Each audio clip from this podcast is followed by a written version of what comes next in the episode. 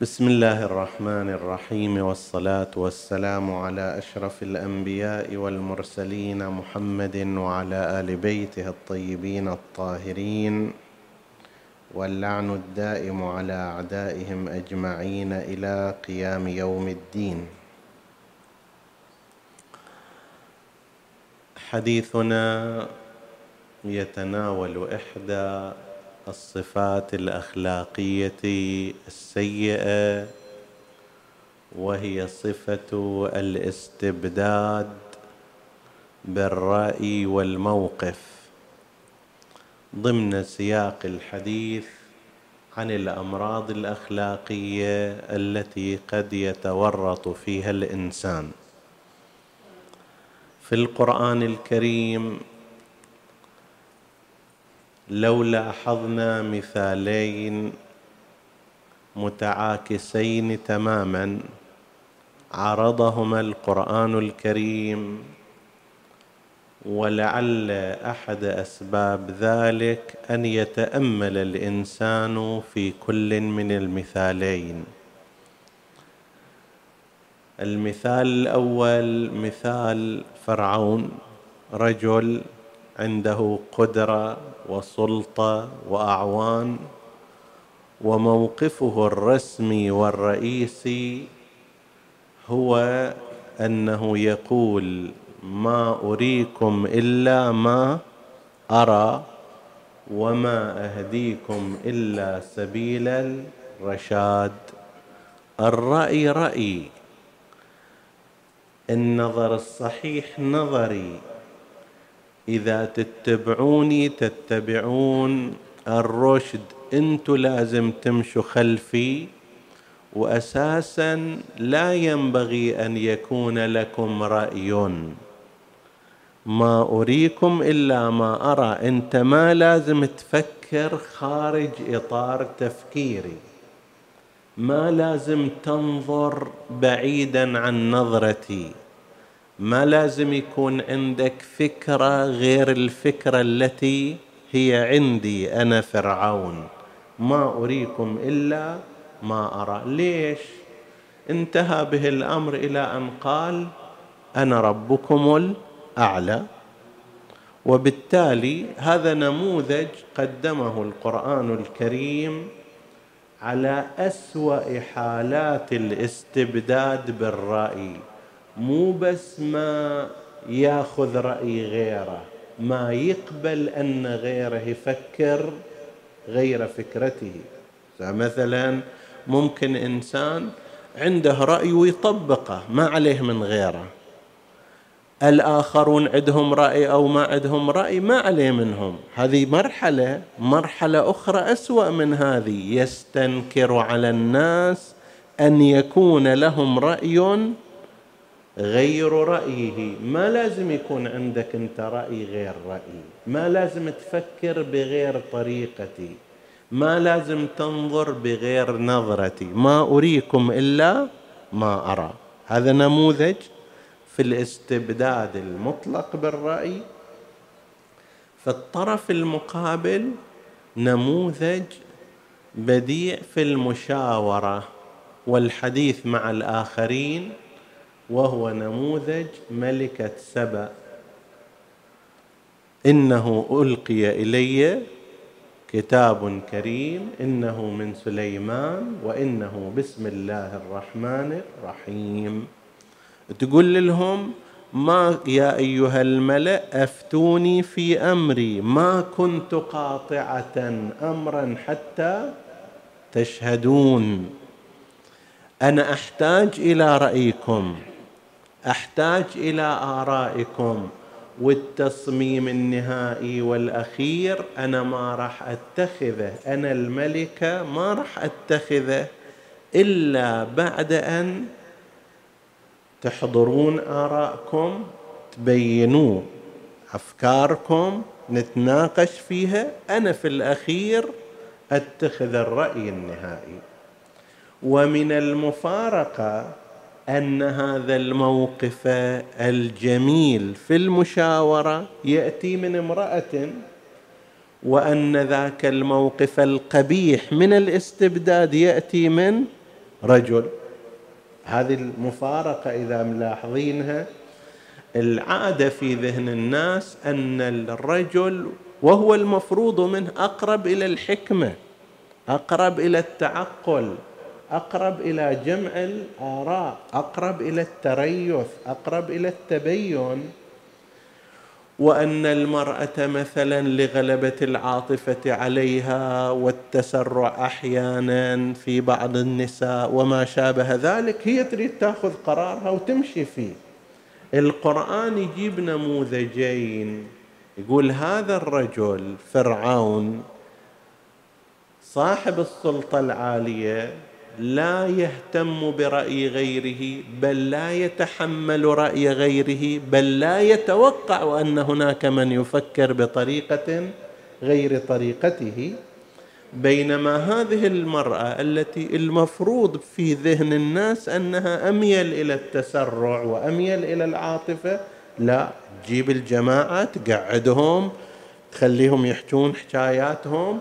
وتقول لهم أنا ما راح أسوي شيء إلا أن تبدوا آراءكم وعلى ضوء ذلك أتخذ القرار المناسب. هذه الخصلة خصلة الاستبداد بالرأي الاستبداد بالموقف. ما أريكم إلا ما أرى. الشيء الصحيح عندي وغيري ما يسوى شيء. وأنا كلمتي ما تتثنى. هذه من الصفات السيئة ومن الأمراض النفسية التي قد يبتلى بها فرعون وقد يبتلى بها أفقر الناس. مو لازم واحد يكون عنده أموال طائلة وسلطة عظيمة وجنود كثيرة حتى يصير مستبد لا. أنا في بيتي ممكن ما عندي خبزة. اليوم أطعم فيها أهلي ولكن أنا مستبد شرا من فرعون. وذاك الغني الثري الملي من الممكن أن يكون يشاور يجمع آراء الناس يتحدث مع الآخرين يلين الكلام لهم ويأخذ بالحق. وانظر أنت في أي الموقفين تكون. للأسف الشديد في ثقافتنا الشعبية في أمثالنا في حتى تربيتنا للأولاد نحن نربي الإنسان المستبد. على سبيل المثال إذا أردنا أن نمدح واحد نقول هذا كلمته ما تطيح على الأرض. كلامه ما يتثنى هذا نجيبه في شنو؟ في موقف المدح. هذا شخصية قوية عظيمة كبيرة. هذا إنسان حازم. ما يقول كلمة ويغيرها. هذه تربية تربية الاستبداد. لما أنا ابني يسمعني أتكلم عن شخص بإعجاب وبتقدير على أن كلمته ما تتثنى وعلى أن كلمته ما تطيح على الأرض وعلى أنه حازم إذا اتخذ شيء ما يغيره ابدا. أنا قاعد أقول له أنت أيضا يا أيها الابن إذا أردت أن تصير محل تقدير لازم تصير مستبد. ماذا يعني أن الإنسان لا يغير كلامه؟ رب العالمين هو. متى كان هذا الإنسان؟ مهما أوتي من العلم يعلم كل جوانب القضايا. علمت شيئا وغابت عنك أشياء. شوف فد جانب من الجوانب. تتخذ قرار على ضوءه. يجوا آخرون ينبهوك إلى جهات أخرى في الموضوع. كون شجاع كن رجل وقول نعم أنا كنت مشتبه. كان هذا الشيء بناء على ما توفر لي من المعلومات إلى أمس هو الرأي. الآن آخرون جاءوا جابوا معلومات جديدة جابوا آراء جديدة شاورت آخرين. هل آخرون قالوا لي ترى هذا العمل عمل غير غير حسن له نتائج غير سليمة؟ طيب. إذا صار الإنسان هالشكل هو محل تقدير. لذلك حتى بعض الأشياء اللي إحنا نعتقد خلافها. مثلا نحن نعتقد أن نبينا المصطفى محمد.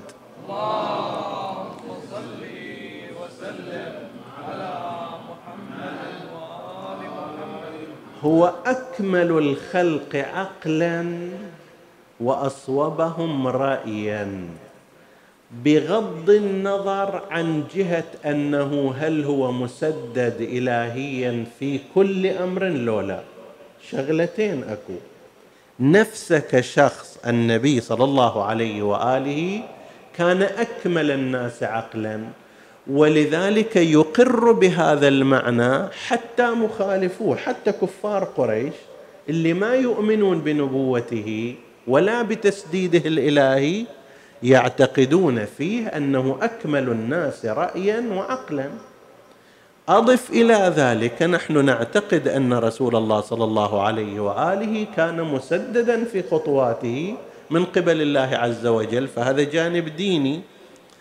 مع هاتين الجهتين الكمال الذاتي والتسديد الإلهي مع ذلك رسول الله صلى الله عليه وآله يأتي ويشاور أصحابه فيما هو أعلم به منهم.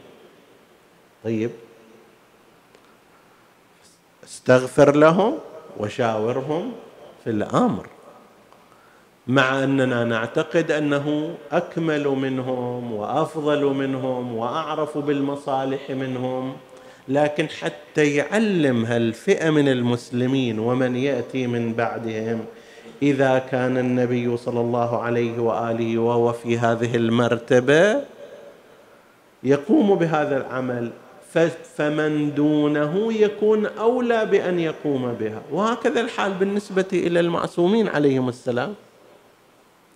حديث جميل ينقله الإمام الرضا عليه السلام عن والده الإمام الكاظم سلام الله عليه. أحد الرواة يقول كنا مع أبي الحسن الرضا.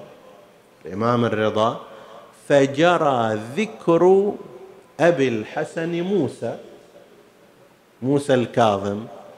فالإمام الرضا عليه السلام ابنه ابنه أشار إلى جهة قال كان أكمل الناس عقلا وربما شاور الأسود من سودانه.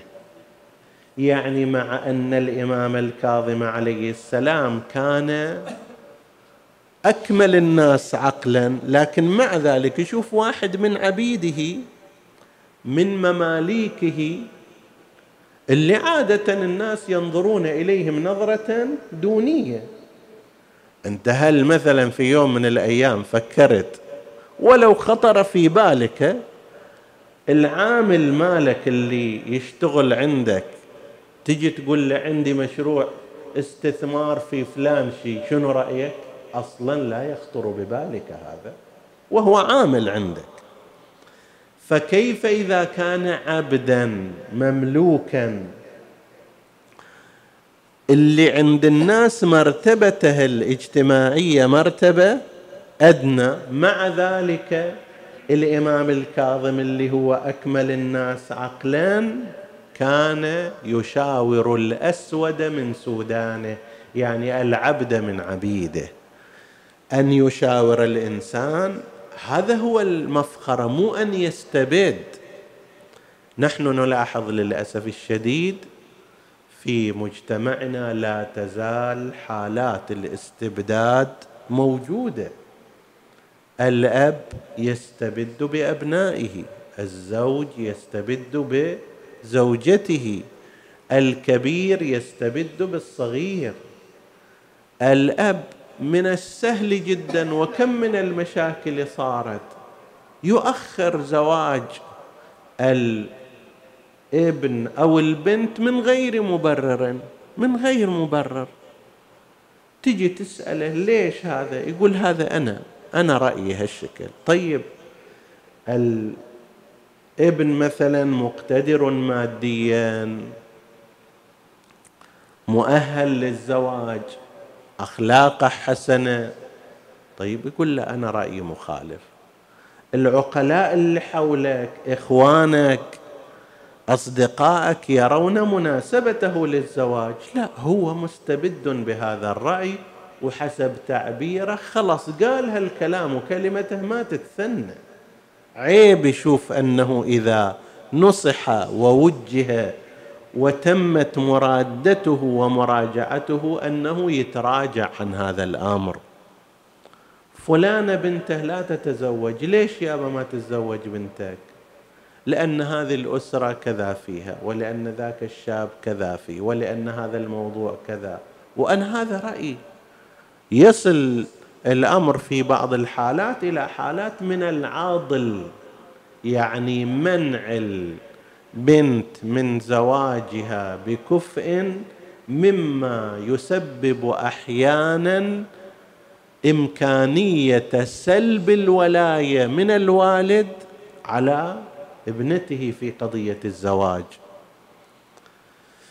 ليش يصير الإنسان هالشكل؟ طبعا أحيانا يصير حتى الابن، الابن قد يكون أيضا مستبد بس مستبد على من هو دونه. ليش الإنسان يصير هكذا؟ حتى يحتمي. واحد من الأمور أن الإنسان لا يعرف رسم العبودية لله عز وجل.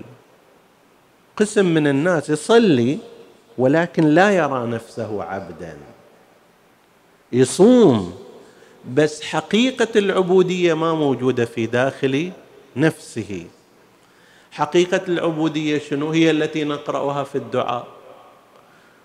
أمسيت وأصبحت لك عبدا داخرا لا أملك لنفسي نفعا ولا ضرا ولا موتا ولا حياة ولا نشورا. أنا إلى نفسي ما أقدر أدبر نفسي. نفسي ما أقدر أنفعها. نفسي ما أقدر أن أدفع عنها الضر والشرر.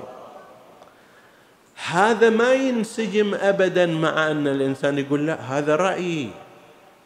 أنا هالشكل. هني مو بس أنا صار أنا إلى نفسي عندي موقف ورأي حتى في الآخرين أتحكم فيهم. الدين يقول شنو؟ يقول أنت عبد. أنت لا شيء بينك وبين الله. لما تقول أنا استغفر ربك أنت لا شيء أنت عبد كنت يوما نطفة مذرة وستغدو فيما بعد جيفة قذرة وما بينهما أنت لا شيء في مقابل ربك. طيب شنو أنا أنا ورأيي ما يتثنوا؟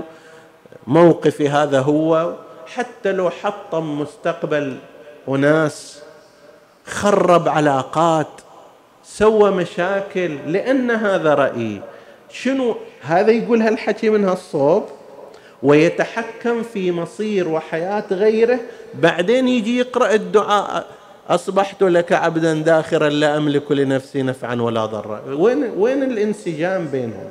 هذا معناه أن الإنسان أحيانا يقرأ الدعاء ولا يلتفت إلى معناه. لا يجسده في واقع. إذا انتهى الشكل انظر. أنت بالنسبة إلى الله لا شيء عبد. فما دام هكذا أول شيء رسم العبودية ما هو؟ عندما يقال لك نريد فلان شيء لا تقول إي ولا لا تقول رأيي وكيفي ومزاجي. قول الله شنو يأمر في هذه الجهة؟ الله يقبل أن أسوي هالشكل؟ أنا عبد لله اسويه الله ما يقبل أن أسوي هذا الأمر. أنا عبد لله. أيضا أنا لا أقبل لأن الله لا يرضى بهذا الأمر. فواحد من الأمور أن رسم العبودية عند الإنسان المستبد غير واضح. ولذلك إذا استمر فيه شوية شوية إلى أن يصل إلى اقصاه يقول أنا ربكم الأعلى. فرعون ما قفز قفزه. فرعون في البداية كان يتحكم في داخل أسرته ثم برا الأسرة ثم في المجتمع. الناس هم يطاوعونه. أغري بذلك إلى أن وصل إلى ادعاء الربوبية. أمر آخر توهم أن المشاورة ضعف. يخلي الإنسان مستبد. جرب نفسك إذا عرضت عليك قضية تميل إلى أن تستشير غيرك. لو لا تقول خلي أحسن لا أحد يدري عنها وأنا أقرر. ليش ما تخلي أحد يدري عنها؟ لم لا تستشير أخاك الأكبر؟ لم لا تستشير أهل الرأي والحكمة؟ لم لا تعرضها على أهل النصيحة؟ قسم من الناس وهم كثيرون يقول لأنه لو أنا قلت لهم هالشكل بيدرون عني ويدرون أنه أنا ما قادر أحل هالمشكلة. ما قادر أتخذ موقف فيها فإذا أنا ضعيف. لا. المشاورة قوة. المشاورة قوة. هذا ما تقوله الأحاديث من الأحاديث الجميلة مع نبينا المصطفى محمد.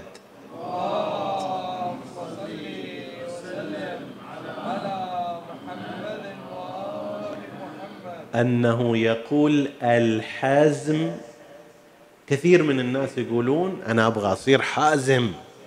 حازم يعني شنو؟ يعني أقرر قراري وما أتراجع فيه. أتخذ موقف وخلاص أمشي فيه إلى الأخير.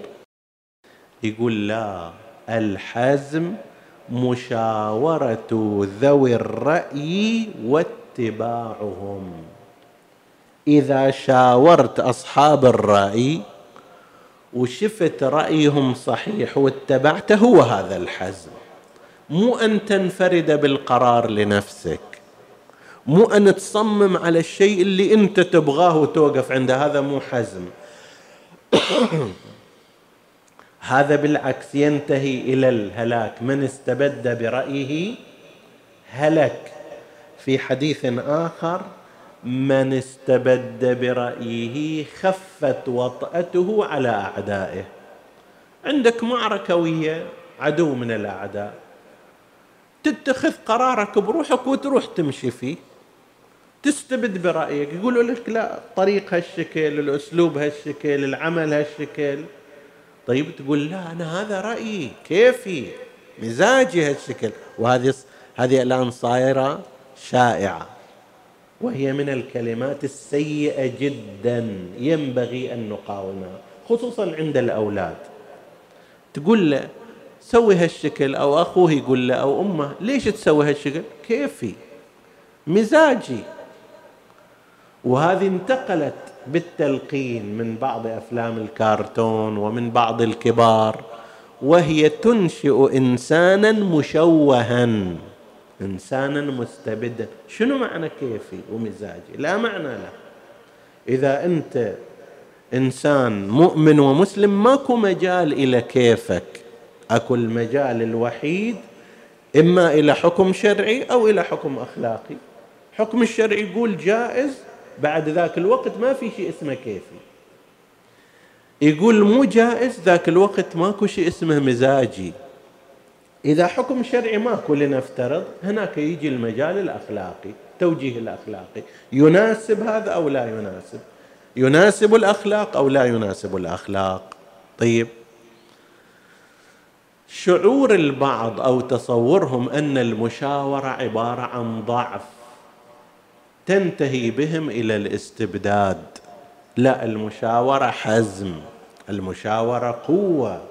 المشاورة معناها أن الإنسان يريد أن يجمع عقول الآخرين إلى عقله وارائهم إلى رأيه. هنا تشوف النتيجة اللي استبد برأيه فرعون. قال ما أريكم إلا ما أرى وما أهديكم إلا سبيل الرشاد. نهايته وين صار؟ يقدم قومه يوم القيامة فأوردهم النار وبئس الورد المورود. هاي نتيجة الاستبداد. نتيجة المشاورة اللي سوتها ملكة سبأ شنو؟ وأسلمت لرب العالمين. هذا وأسلمت مع سليمان لرب العالمين. هناك استبداد أنهى به إلى مو بس هو هو وقومه يقدم قومه يوم القيامة. هل المجتمع هذا كله صار في النار؟ على أثر استبداد. وفي المقابل على أثر مشاورة على أثر تفاهم على أثر مناقشة. على أثر تخلي عن الاستبداد مع أنه كان بإمكانها أن تسوي هالشكل. وقالت لهم وكانت آرائهم خاطئة أيضا ما اتبعتها. هاي فائدة المشاورة هي هذه أن الإنسان يرى الآراء كلها مو بالضرورة أن يتبعها يشوف اختلاف الآراء فيتبين صوابها من سقيمها وخطئها. قالوا نحن أولو قوة وأولو بأس شديد والأمر إليك فانظري ماذا تامرين حرب حاضرين إليها. قالت لا هذا الرأي العام لكن هي رأت أن هذا الرأي ليس رأي. هو هذا ناشئ من حالة الاستبداد والشعور بالقوة. والرغبة في المواجهة قالت لا مو هالشكل. أنا أرسل إلى سليمان بهدية وأشوف الأمر.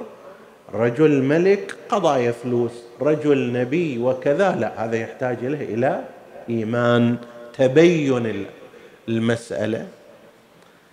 نتيجة الاستبداد تلك ونتيجة المشاورة هذه ينبغي أن نعمل في بيئاتنا في أسرنا مع أهالينا مع من يعمل معنا بعيدا عن الاستبداد. نستمع إلى غيرنا نتشاور مع الغير. لا يمتلكنا حب الرأي والتفرد بالموقف وإجبار الآخرين عليه حتى ننجو وينجو من معنا. وصلى الله على سيدنا محمد وآله الطاهرين.